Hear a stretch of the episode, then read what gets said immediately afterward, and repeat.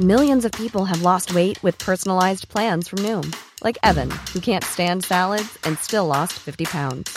Salads, generally, for most people, are the easy button, right? For me, that wasn't an option. I never really was a salad guy. That's just not who I am. But Noom worked for me. Get your personalized plan today at Noom.com. Real Noom user compensated to provide their story. In four weeks, the typical Noom user can expect to lose one to two pounds per week. Individual results may vary. Quality sleep is essential. That's why the Sleep Number Smart Bed is designed for your ever evolving sleep needs. Need a bed that's firmer or softer on either side? Helps you sleep at a comfortable temperature? Sleep Number Smart Beds let you individualize your comfort so you sleep better together. JD Power ranks Sleep Number number 1 in customer satisfaction with mattresses purchased in-store. And now, save 50% on the Sleep Number limited edition Smart Bed for a limited time. For JD Power 2023 award information, visit jdpower.com/awards. Only at a Sleep Number store or sleepnumber.com.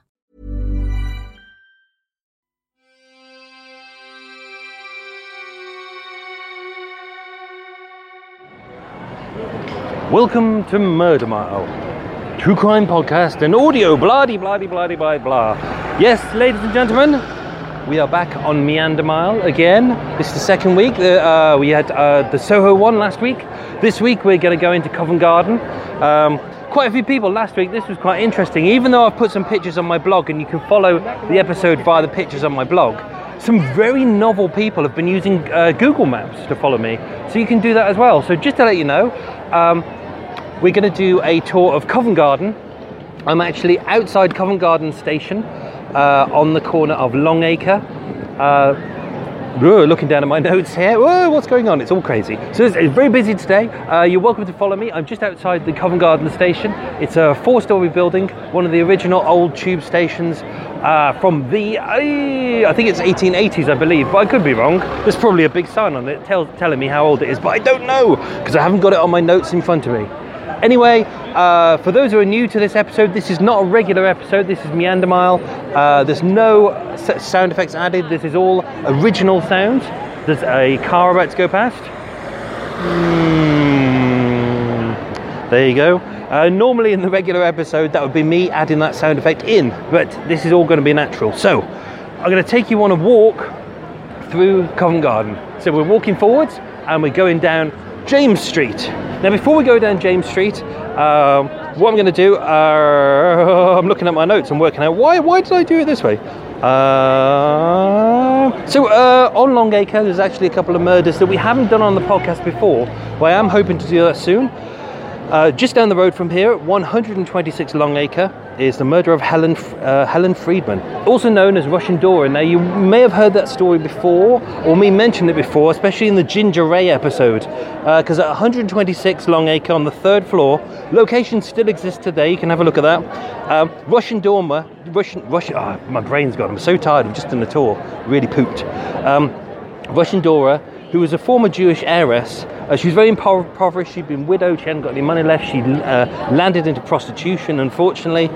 Um, now, the press had claimed that she'd been murdered by the Soho Strangler, who is a name that you'll recognise from um, from my tours that I do. But this is the second return of the Soho Strangler in the late 1940s. It is said that Russian Dora, as well as here's some names that you'll recognise from the podcast: uh, Ginger Ray from epi- episode seven and eight. Margaret Cook from episode 13, uh, and Black Rita, hopefully coming soon, that they were all murdered by the same man who they call the Soho Strangler, the new one from the 1940s, not the old one from the tour from the 1930s. Uh, now, she was f- found slabbed to, slabbed to death. What is going on with my voice today? I'm all over the shop. Uh, she was found stabbed to death in her flat, uh, 126 Longacre. Um, it's still unsolved to this day. The pol- original police file isn't. It is in the National Archives. I just can't take it out, which is a real pain. So hopefully, that's coming th- soon to Murder Mile. Um, not too far from here, just down the road from here at thir- uh, 31 Banbury Court, right by the Covent Garden Tube Station. Uh, this is one of those old stories that I quite like. 10th of May, 1852. David Belasco, who was a brothel keeper, killed Robert Clark. And the brothel, brothel was at 31 Banbury Street, as mentioned. The, uh, the street's not there anymore, the building's not there, but the alley that uh, is involved in the story is still there.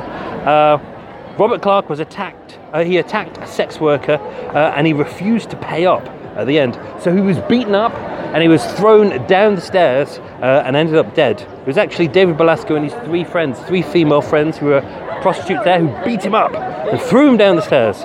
Um, now, he later died of his injuries. Uh, they assaulted him, Robert Clark, and then they stamped on his head. Uh, David Belasco was given just 12 months in prison for that. Not very nice man. Uh, also, on here, not too far from here, we have um, a story. I'm not going to tell you too much about this one. Uh, it's a story about David Crawley. Uh, I'm trying to work out what not to tell you. It's quite interesting. He was a homeless devil worshipper. This will this will be what, uh, the episode that will finish this uh, our ten part run of uh, Murder Mile episodes. Obviously. Um, Next week, uh, you've got Roberto Troyan. That's a new episode coming out. Then you've got oh Elizabeth Wakefield, which is quite an interesting story. There'll be ten episodes of that coming up, um, but this will be the final one that I think I might top off the series with. Uh, this is about a homeless devil worshipper called Edward Crowley, not his real name, uh, notorious Satanist. Um, he murdered a 12 year old boy. I'm not going to tell you any more about that, but that's not too far away. That's on Earlham Street, which is near, if you know Covent Garden, it's near Seven Dials. So, what I'm going to do, uh, I'm going to take you down James Street.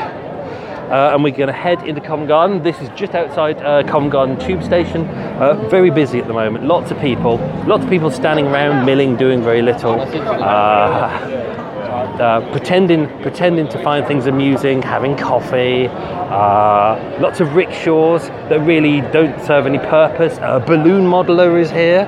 Why? I don't know. What's that got to do with Covent Garden? I don't know. Lots of new stores. Tiffany have just opened up a new store uh, because Covent Garden is now becoming posh. If you would have been here about 10, 20 years ago, ugh, absolutely horrible. Anyway, I'll give you a little bit of a, uh, a history on Covent Garden you can you can fast forward past this bit. It, you'll probably go history. I don't care. Uh, in May 1670, King Charles II. King uh, see how tired I am today. King Charles II sessioned. What the flip is going on? You can tell that I need beer, beer and cake. King Charles II issued a grant to the 4th Earl of Bedford to hold a market in Covent Garden's piazza on every day of the year except Sundays and Christmas Day for buying and selling all manner of fruit, flowers, roots, and herbs roots and herbs. Um, so that was obviously three centuries ago. Uh, it's become one of the largest fruit and vegetable markets. Oh, I mean, it really was up until probably the 70s or 80s. If you watch a really good film, one of my favourite films, Frenzy, the penultimate Alfred Hitchcock film, uh, that was shot in the 70s. You can early 1970s. You can still see where Covent Garden was still a fruit market. Now it's kind of a a market for you know pretentious stuff.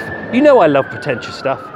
Anyway, uh, if you walk around here, there's loads of blue plaques. I'm just walking past the White Lion pub at the moment and the Nag's Head. Two pubs on both corners. Fantastic. Uh, police siren in the background. That's not me adding in that sound. Wahlburgers is here. Uh, obviously, it's that Marky Mark's new restaurant. Marky Mark and the Funky Bunch, Funky Burger. It is. If you go back to my uh, Mini Mile episode about celebrities um, who have committed murders or crimes, you will see that Marky Mark was involved in a racist attack many years ago, which he has apologised for now. Uh, just walking down the street, obviously we've got Michael Kors there and Skechers, and uh, if you listen to uh, No Such Thing as a Fish, uh, their offices, I, I, believe, are still on this street. It used to be a little while ago. So you, if you hear sounds in the background on their podcast and you can hear cheering and stuff, that's their podcast as well. They're, they're on this. They're in one of these buildings to the side. Uh, just around here, we have some street performers, all very exciting. Got one of those, one of those really pointless. Do you know the people who dress up as uh, what they call human statues or something like that? It's like years of drama school, and what have you decided to do with it? Standing still wearing a costume. Hmm. Anyway, okay. That's, that's, that's me getting my little rant out the way. So, let's move forward. As we enter the piazza, this is the piazza. Um, the piazza is huge. Everything is, is uh, kind of made of uh, stone, sandstone, things like that. Uh, just to my right is the, the, Apple store. Very nice, very posh. Although they don't like you if, like me, you come in with your Samsung. Your Samsung and your Toshiba, they don't like it. Uh, a performer warming up there. One, two, three, check. Check one, two, three. Check one, two, three. people of London, it's gonna happen. It's to happen, apparently. It's gonna be about 30 seconds. It's gonna be about 30 seconds. I'm to move out of the way because he's talking waffle. So anyway, this is in the piazza. Uh, the piazza is kind of it's a big square. Basically, piazza, as we all know, is Italian for square. It's a, it's a square. Let's call it a square, which is what it is. In front of us is the uh, the, the market hall itself.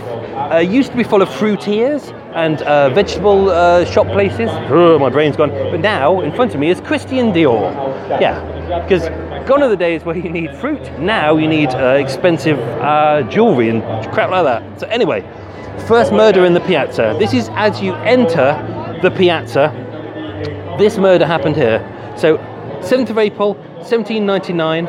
Shortly after 11:30 p.m., Martha Ray, who was a singer and mistress of John Montagu, the fourth Earl of Sandwich, was shot dead as she was getting into a carriage outside of the Covent Garden Theatre at the northeast corner of the Covent Garden Piazza.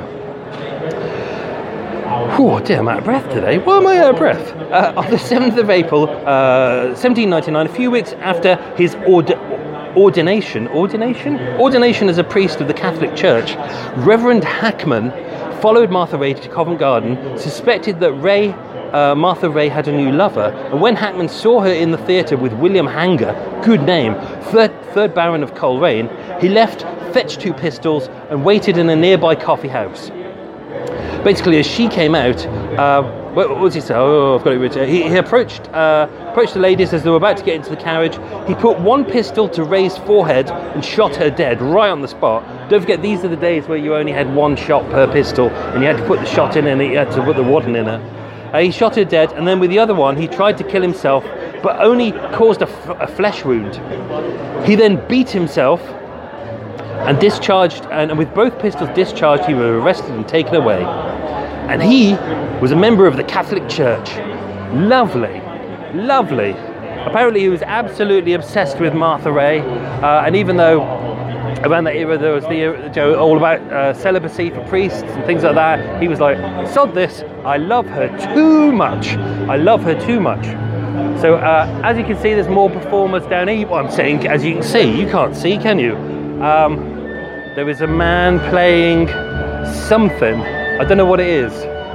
It looks like it's a, it's a, it's an interesting instrument that I don't recognise. It looks like a half horn. Half horn. That's all I'm going to say. Cool. Let's get out of the way. I'm passing Sushi Samba at the moment. We're just about to go to uh, the the first corner and we're just going to take a turn just literally behind us. So where I'm facing now, I'm facing uh, Tom Davies, the bespoke op- opticians. Uh, just behind here is actually Bow Street, and you'll remember Bow Street from before. Before, how tired am I? My speech is all over the place. Um, this is Bow, behind here is Bow Street, and in there is Bow Street Police Station and Magistrates Court. Uh, now in there, uh, Dr. Hawley, Hawley Crippen. Uh, we haven't done uh, him on the episode yet. He's very famous, very famous murderer? Question mark. Uh, but he was charged there, and he was sentenced to death for the murder of his wife Cora Henrietta Crippen. Uh, I'm going to do a special about that, about that case itself. Even if you know a lot about that case, um, there will be uh, things that hopefully you won't know. Um, that will be hopefully in season four. Uh, and also in that court was the initial appearance of Ronnie Kray of the Kray twins, our good friend Reg Christie. I wondered if you like a nice cup of tea, as well as many others mentioned in Murder Mile. Also, Bow Street Police Station was also the home of the Bow Street Runners, the forerunners of the uh, uh, Metropolitan Police Force. All. Uh, now, hopefully I'm going to do this story as well. This is, uh, I'm literally about to get onto the corner. I'm still in the piazza, but I'm on the corner of Russell Street. So if you're following me on Google Maps, I'm literally just outside. Is it called Futons? I don't know. I don't. I don't shop in these places. Uh, there's a Starbucks there as well, and, and a, a Boucherie. All these places that I don't understand. Anyway, I'm I'm, fo- I'm focused uh, down Russell Street towards where Frozen is on at the moment, and that is uh, Bow Street. Hopefully, we're going to do this soon. The Coach and Horses on, on uh, literally around the corner on Wellington Street. Uh, it's straight ahead. It's actually a continuation of Bow Street. Uh, on the 20th of December 1940. Oh, 1940 is my favourite era. We all know that. Um, The pub is still there today. It's Coach and Horses. A Canadian uh, soldier. oh, excuse me. Uh, James Cale Forbes McCallum. Good name. Uh, a 21 year old Canadian sailor was sentenced to death at the Old Bailey for the murder for the murder of what was his name? Uh, uh, Morris Schulman, and it happened in this pub. I'm not really going to say too much about it at the moment because it's quite an interesting story, um, and it's going to be one of those ones that hopefully you'll you'll listen to and you go, you'll think you'll know what way it's going, but then you'll go, oh, it's not. And no, it really is. Whew. Now, also on this, uh, we're not actually too far away from a place called 35 Kemble Street, just outside Covent Garden. It's actually a residential area. Um, and this is the home of the first date killer. His name's Carl Taylor. This happened not too long ago. Uh, he murdered fitness instructor Kate Beagley. Hopefully, that story will be coming soon to Murder Mile. There's loads of coming soon to Murder Mile on this. And not too far away, if we're facing this direction, so if I'm looking south uh, and we're looking at about 10, yeah, about 10 o'clock, we're not too far away from Newgate Prison, which is where the Old Bailey is. We're going to be doing some more stories coming up soon about the Old Bailey, especially uh, one of, well, hopefully two of Britain's uh, and the world's most prolific ser- ser- female serial killers, uh, one of whom is Ada Chard. Uh, I'm not going to say too much about this, but this is, uh, she was effectively a baby farmer. We'll explain more about that then, but basically, uh, we've heard about this on the podcast a couple of times before that it was quite a cruel era, especially if you're a woman. Uh, what was laid down by the law? The law, want, uh, the government wanted people, uh, couples to all be married. They didn't want single women because it's against God and all that kind of rubbish. Uh, so they laid down the law that said, uh, if you're a woman uh, and you've got a child, the father didn't have to support the child. Or if you were unmarried, the father didn't have to support the child. It was down to you. So basically, you had to run four, five jobs at the same time in order to to make sure that your baby had enough food and stuff like that. And if you couldn't, the child would be taken into the workhouse. We're not too far away from the uh, the uh, the baby killer of Bedfordbury, episode three, and that's part of that story as well. It's the uh, the Poor Law Amendment Act of 1831, which really, really penalised a lot of women, not for being poor, but simply for just being female and not being married, having a baby and not being married. It was very unjust. So, uh, Ada Chard uh, was tried at the Old Bailey and executed uh, outside the Old Bailey at uh, what was formerly Newgate Prison. If you go to Newgate Street, that's where the outdoor execution site for uh, the Old Bailey for the Newgate Prison used to be. Uh, that's until they um, uh, they moved it inside. They stopped doing public executions. So I'm not going to tell you more about that story. I'm going to leave that kind of slightly open. Yeah. But uh, just like her, who was the other one? Who was the other one? Uh, there's another lady who's the one of Britain's most prolific serial killers, female serial killers. What was her name? I wrote it down. Uh, Amelia Dyer, of course. Uh, they were both exec- executed roughly around the same time. Normally, with public executions, you would get 10, 20, 30,000 people. If someone was really nasty, people turning up, that'd be how many you get in the audience watching it, going, Yay, die, you horrible fucker. Sorry about my bad language, then it cropped up. Um, but when uh, Ada Chard was murdered, more, a crowd of more than 100,000 people turned up. And when you consider that was turn of the century, that was 1900, and the population, like population of London now is 9 million. Population back then, I should have checked my notes before, but it wasn't anywhere near three. So, uh, obviously, a big amount of people, 100,000 people, that's a lot of people. So anyway, one of one of the world's most prolific female serial killers killed uh, between them. Well, each of them killed. Uh, they reckon around 400 children each. Um, but obviously, they were impoverished children. No one really gave a shit around that around that time. They were just like, who cares? Uh, what's this? Oh yes, let's go down. Let's head down to Maiden Lane. So I'm going to head down south along along the piazza.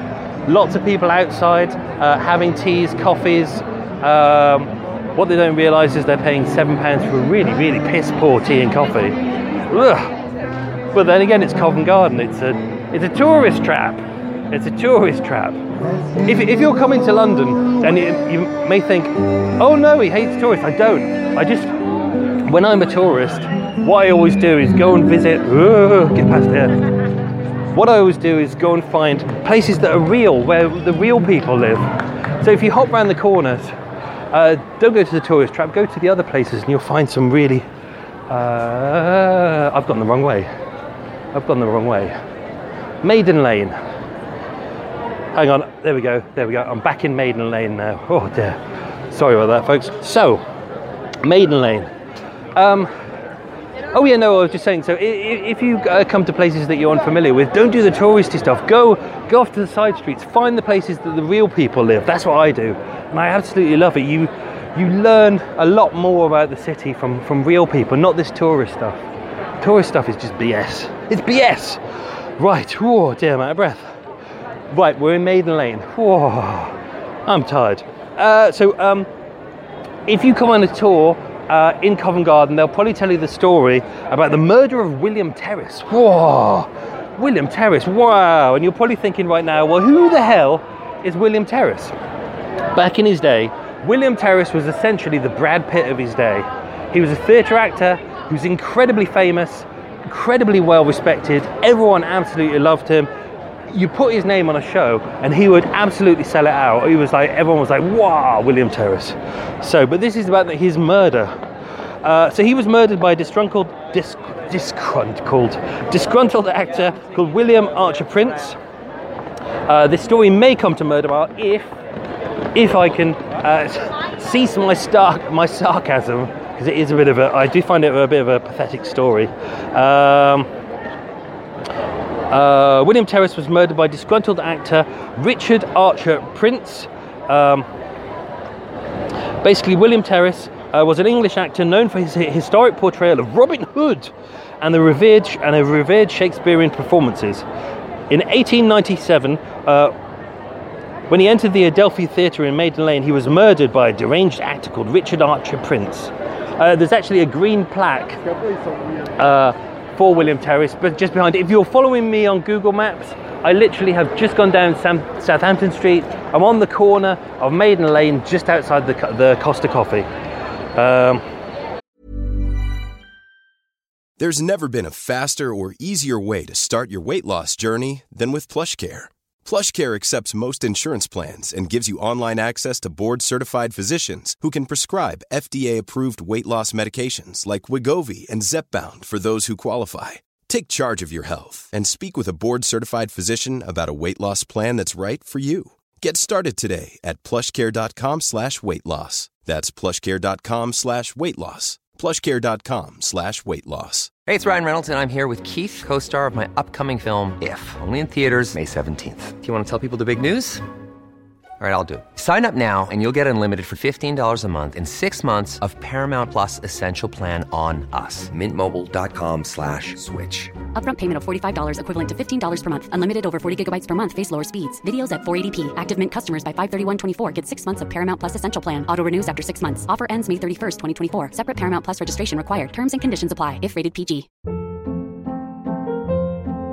Hold up. What was that? Boring. No flavor. That was as bad as those leftovers you ate all week. Keke Palmer here, and it's time to say hello to something fresh and guilt-free. Hello Fresh. Jazz up dinner with pecan-crusted chicken or garlic butter shrimp scampi. Now that's music to my mouth. Hello Fresh. Let's get this dinner party started. Discover all the delicious possibilities at hellofresh.com.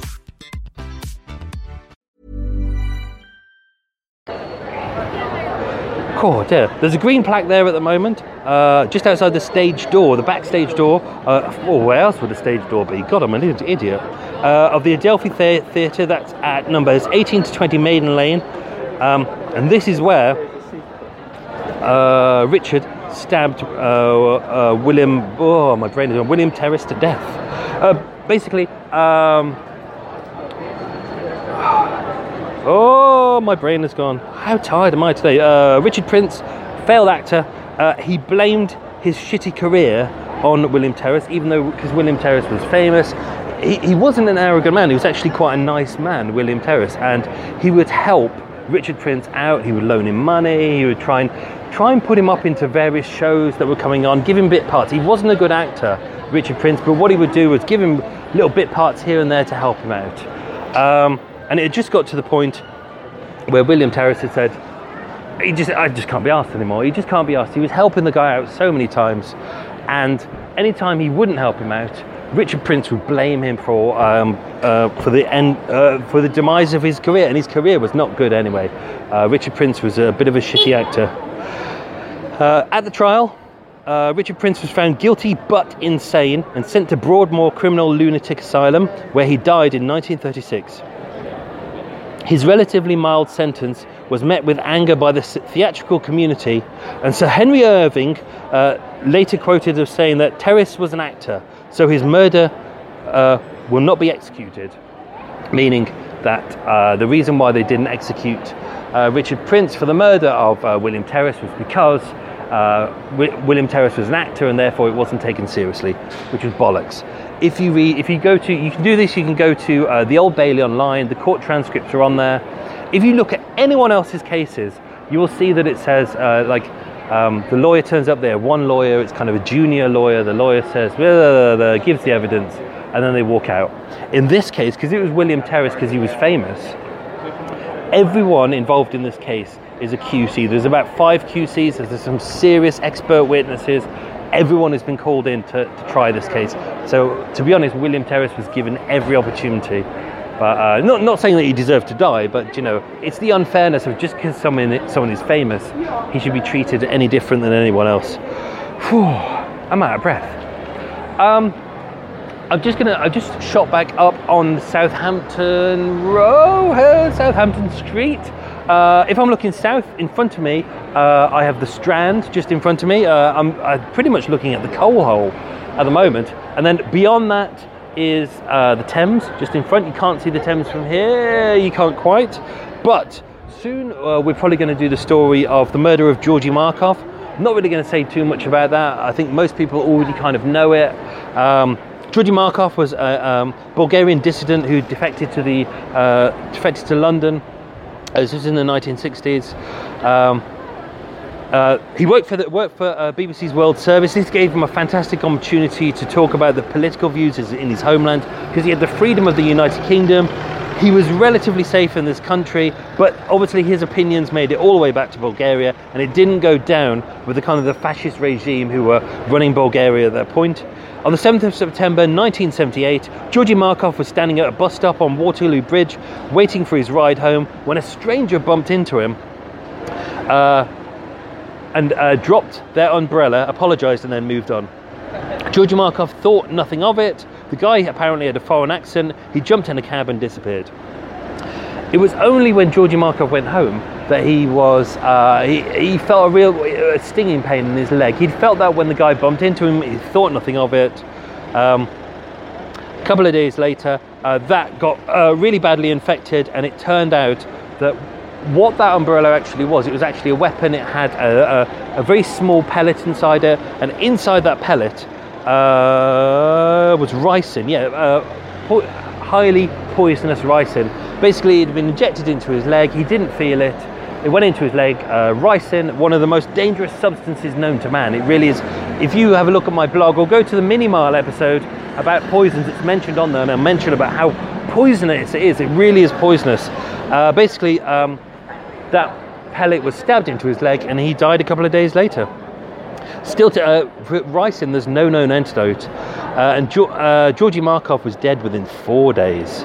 Uh, this is quite an interesting piece. I might, uh, if I can find an interesting twist to it, I might put that up um, as a companion piece for the Alexander Litvinenko episode, uh, episode 20. so that might be coming soon as well. Uh, no real spoilers here because some of these episodes I might put up, some of these episodes I might not put up. I don't really know. Um, now, we're just on, I am literally on the corner of uh, Henrietta Street and Southampton Street. I'm actually on the top end of Southampton Street. Uh, I'm still literally on the piazza for Covent Garden. It's literally in front of me right here. Uh, this is a story. I, I, this won't be turned into an episode, but it's just something interesting. Um, this happened in uh, 1807. 19 year old Anne Webb came to London from the country. She was lured into prostitution by a carpenter called Thomas Greenaway. He was a part time pimp who went under the assumed name of Weeping Billy. His real name, uh, oh, well, um, what's his name? Uh, Weeping Willie White. Uh, and he lived off women of uh, uh, immoral earnings, that's the way they like to re- recall it in those days, uh, who lived in Southwark. He was a cruel man, um, so much so that one of the women who worked for him, I use the word work in inverted commas, uh, it actually drove her to commit suicide. And therefore, Anne Webb, who we're talking about here, the 19 year old lady who came to London, uh, she left his protection, again, inverted commas. Um, she was stood on her beat. This is her beat right here on the corner of what was named Higgler's Lane and Dirty Lane. So that is the corner of uh, Southampton Street uh, and Henrietta Street. Uh, I'll take some pictures. These will all be on the blog very shortly. Note to self: don't forget to take the pictures. Um, uh, around that time, they were seen arguing. So Anne Webb and uh, Thomas were seen arguing. Uh, at 2 a.m., uh, she was found lying on the ground, her legs indecently exposed and parted. She was dead, and her genitals had been chopped off and thrown under a cart. Thomas Greenaway was charged for her murder, and although Anne Webb's landlady and other female friends were so scathing in their description of Thomas Greenaway, aka Weeping Willie, he was acquitted through lack of evidence. I'd, I'd love to go and actually find the. Uh, I, I, might do this as a kind of mini extra. Maybe i will do this as kind of a, uh, a Patreon only episode or something like that. But um, I'm interested to get the uh, the. Oh, I'm saying er a lot at the moment. How tired am I? I haven't eaten. Haven't eaten. I'd be interested to get the uh, the. Uh, uh, I'm turning into Boris Johnson. It's almost as if someone has asked me what I do as a hobby. Did you see that? Check out that video. What Boris Johnson does as a hobby, hilarious. Um, I would love to go and get the um, the uh, the Old Bailey case notes just to see what was going on with there. Because when it says lack of lack of evidence, I have a feeling it will be of that era where they just say they deny all of the evidence given by the prostitutes. Because even up until the 1940s, 1950s, 1960s, 70s, it's still in a lot of police records. It still says the prostitutes, therefore. Um, they're all liars. If you go back to go back to the uh, Ginger Ray episode, uh, spoilers, episode eight, uh, with the uh, the Tory politician. Oh, just hit the microphone. The Tory politician um, who uh, uh, they reckon killed. Well, I reckon killed Ginger Ray. they said even though he was found with covered in blood round the corner from where she was murdered, and his face was scarred with a key, a set of keys, which was like her calling sign of that what she would do if uh, anyone was going to attack her. Police said that she was. Uh, police said that he was a man of good character, but all the prostitutes they said they're all prostitutes, therefore they're all liars, even though their evidence was fantastic. Whew. Anyway, uh, so I'm just going to go round the corner here. I'm heading north, heading up into the piazza.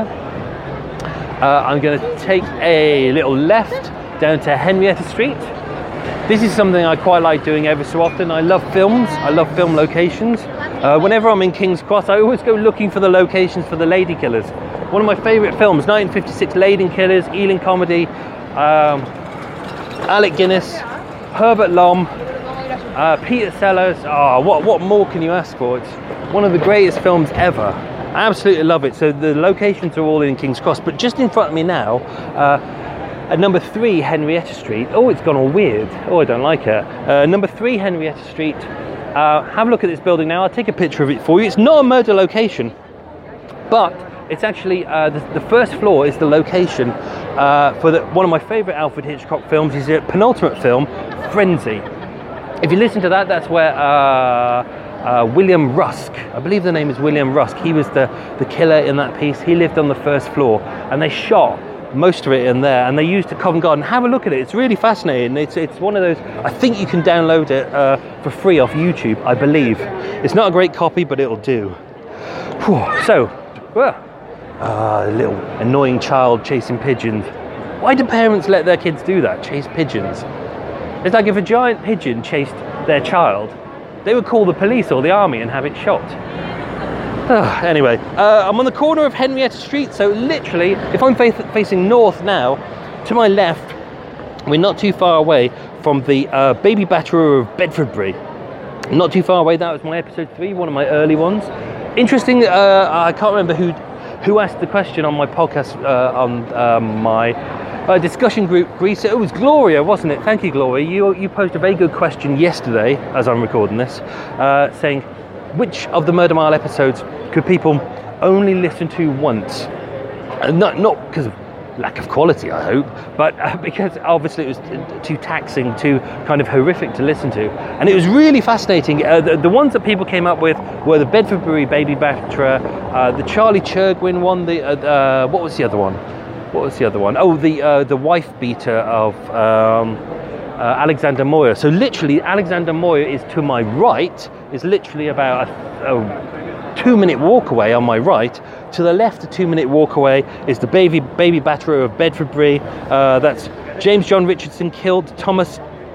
excuse me, uh, Thomas James Mills. Uh, his two-year-old son, who was found guilty by insanity. If you haven't listened to that episode, it's quite horrific, but it's really interesting. It gives you a good insight into uh, mental health care in that era and well really a lack of mental health health care and how as mentioned before the poor law amendment act was stacked against very much against women uh, and there was no help for any of them really it's, uh, even though one of them was the murderer one of them was uh, ended up dead uh, actually all three of them if you uh, haven't listened to that episode were all uh, victims uh, I'm just going to go into Covent Garden. This will be the west side of Covent Garden. Uh, as I approach up here, there are lots of public performances. I'm just outside the Nat West at the moment.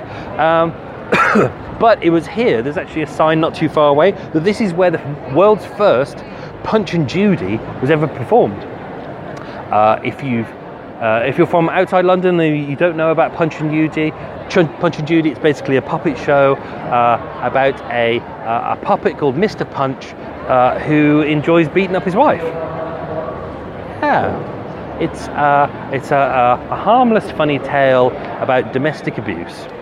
Uh, but because it's traditional, we still keep it going in this country today. I think they've probably changed bits and pieces here and there to make it a little bit more sanitary for kind of modern audiences, but uh, it still exists today. Oh, just to say, so uh, I'm heading north, so behind me, we're not too far away from uh, Charing, Cross, Charing Cross Station.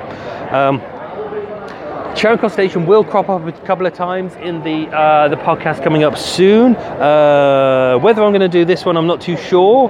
But uh, John Robinson uh, on the 10th of May 1927, staff at Charing Cross Railway Station. Oh, that was a burpee then. Ooh. Sorry, I just had a uh, I just had a pint of lemonade. It was very nice, very nice, but it's made me burpy. Uh, on the 10th of May 1927, staff at Charing Cross Railway Station uh, noticed an unpleasant smell in the left luggage department where they found the dismembered body of a woman. Concerned by the foul smell in the cloakroom, um, a lady was discovered inside the trunk. I'm not going to tell you any more about because I'm still researching that at the moment. I'm trying to find an angle for it. You know me, I don't like to tell the story just as it is, so that might be one coming soon. Um, if we're facing north, not too far from here is the uh, is St Martin's Lane. We've mentioned it before. That is not too far away from. Uh, a man is clapping by himself. That's very weird. Uh, not too far away from uh, Elsie Elsie May Batten. You remember the one about the the uh, Edwin Bush? He was the young man. He stole a dress sword. He went into a shop. He stole a dress sword. He killed Elsie May Batten because he wanted to take the dress sword and then uh, uh, sell it so he could buy an engagement ring, ring for his girlfriend. We mentioned this in the last episode, um, and this was the first murder that was convicted by uh, identikit. We mentioned this in the in the last one. That's not too far away. So that is St Martin's Lane. But uh, I haven't done this on the podcast yet. I'm thinking about doing this. Um, there's a pub called the Salisbury, very good pub there. I, I, I booze there quite a lot. Uh, it's quite an interesting place. Uh, so between Dennis Nilsen, ah, Dennis, ah, Dennis, between Dennis Nilsen's first and second murders, if you haven't listened to uh, my two-parter about Dennis Nilsen, episodes 11 and 12, about the, the victims who survived Dennis Nilsen, go and listen to those, they're very interesting. Or come on a Murder Bar walk and you'll learn more about Dennis Nilsen. Ah, Dennis. Uh, so between Dennis Nilsen's first and second murders, there was a year gap between.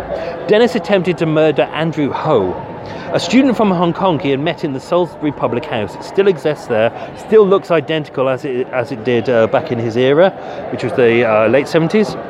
Although questioned by the police, the student decided not to prosecute, and Nilsen was released without charge.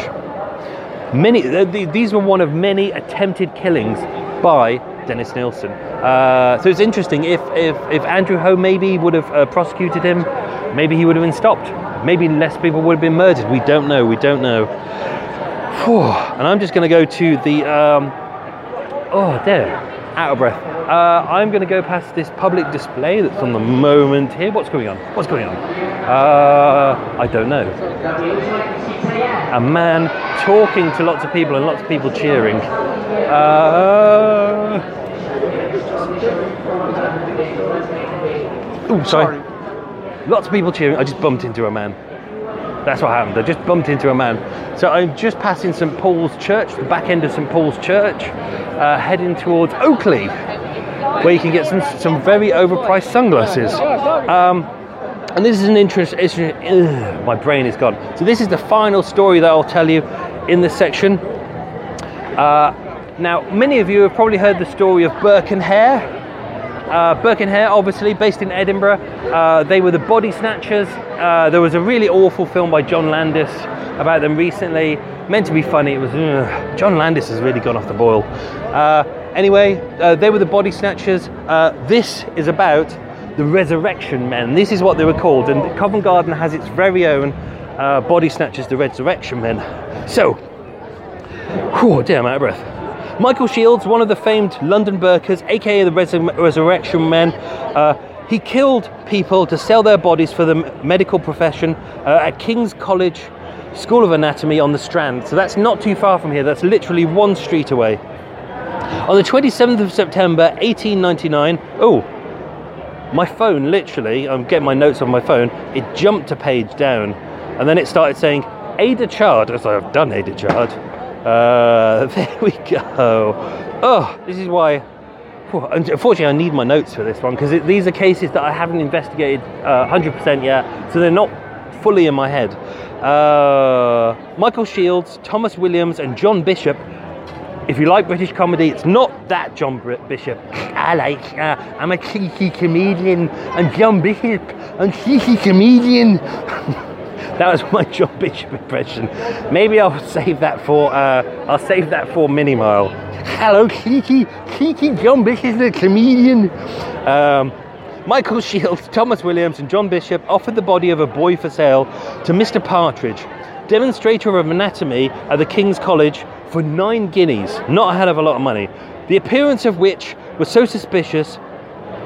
Um, and it, it, was quite clear that the young boy had been hit over the head with a blunt instrument, that Mr. Partridge, the demonstrator, uh, having detained the men on, pretense of changing a, uh, a £50 note, £50 note, that seems a lot, uh, sent for Thomas, the p- police superintendent, and had them taken into custody in order that they might uh, satisfactorily account for the possession of the dead body. The case was opened at Bow Street Magistrates Court on the Saturday night and it was more uh, minutely gone into by the Tuesday at the Unicorn Public House just around the corner on Henrietta Street. This was back in the era when, where even though uh, they had um, Newgate Prison and the Old Bailey just around the corner, if they needed, they didn't have jury room, rooms, so if they needed the jury to kind of uh, discuss the case even further, they would book out a pub, uh, book out a room in a pub, and then take them there, and then the jury would sit there for a couple of days, having a couple of beers and having some fun. They did that with the Alexander Moyer case uh, that we've mentioned before. So hopefully, uh, I'm going to do a little bit more about the Burkers, and hopefully that will be coming to Murder Mile soon. Obviously, as said before, I need to find uh, something interesting, to, uh, something different and interesting to tell you about that case. But all three men were arrested here in Covent Garden, where I'm standing now, just outside Oakley, uh, and they were tried at Bow Street Magistrates Court. Whew, that was that. Did you enjoy that? Was that good? That was. Um, it's slightly easier for me to do. Uh, where am I going? I'm just gonna. I'm gonna take a little walk down uh, King Street for a moment. I'm just outside Burberry. Uh, but there we go. That was that episode. I hope you enjoyed that. That was Meander Mile, uh, the Covent Garden one, Meander Mile 2. Next week, you are going to have the Roberto Troyan episode. Uh, that will be 10 murder miles in a row. Uh, I've done two of them already, so I'm slightly ahead. So you don't need to worry that I will turn around and go, oh, I've got no time to do this. Uh, literally, I do have time to do this. It's all very good at the moment. Everything's going rather well. Uh, so that'll be that. That'll take you uh, to September, October ish. Then we will do probably the Meander Mile in Rye. Uh, I'll do one in Brighton as well because I need to do some research in Brighton. Then we will do uh, a mini mile. I think there'll be about six episodes, and then that will take us to uh, the final part, the uh, the multi-part that we're going to end the series with, and then that will take us right to Christmas, and then I can have a little break. So I hope you enjoyed that. That was a little bit shorter than uh, I, I, planned to do, but we, we did a good walk there. I think we did about half a mile. And uh, my pedometer, as I like to call it, my pedometer on my wrist has told me that I've just, how much have I done? How much have I done? I've passed, I think it says I've passed 11,500 pedos, uh, unless that means steps. I think it means steps. So I've done 11,500 steps, but I've probably passed around 11,500 pedos as well. Anyway, that was that episode. Hope you enjoyed it. Uh, we're going to be back next week with more fun. Thank you so much to everyone, and I wish you all well. Ta ta!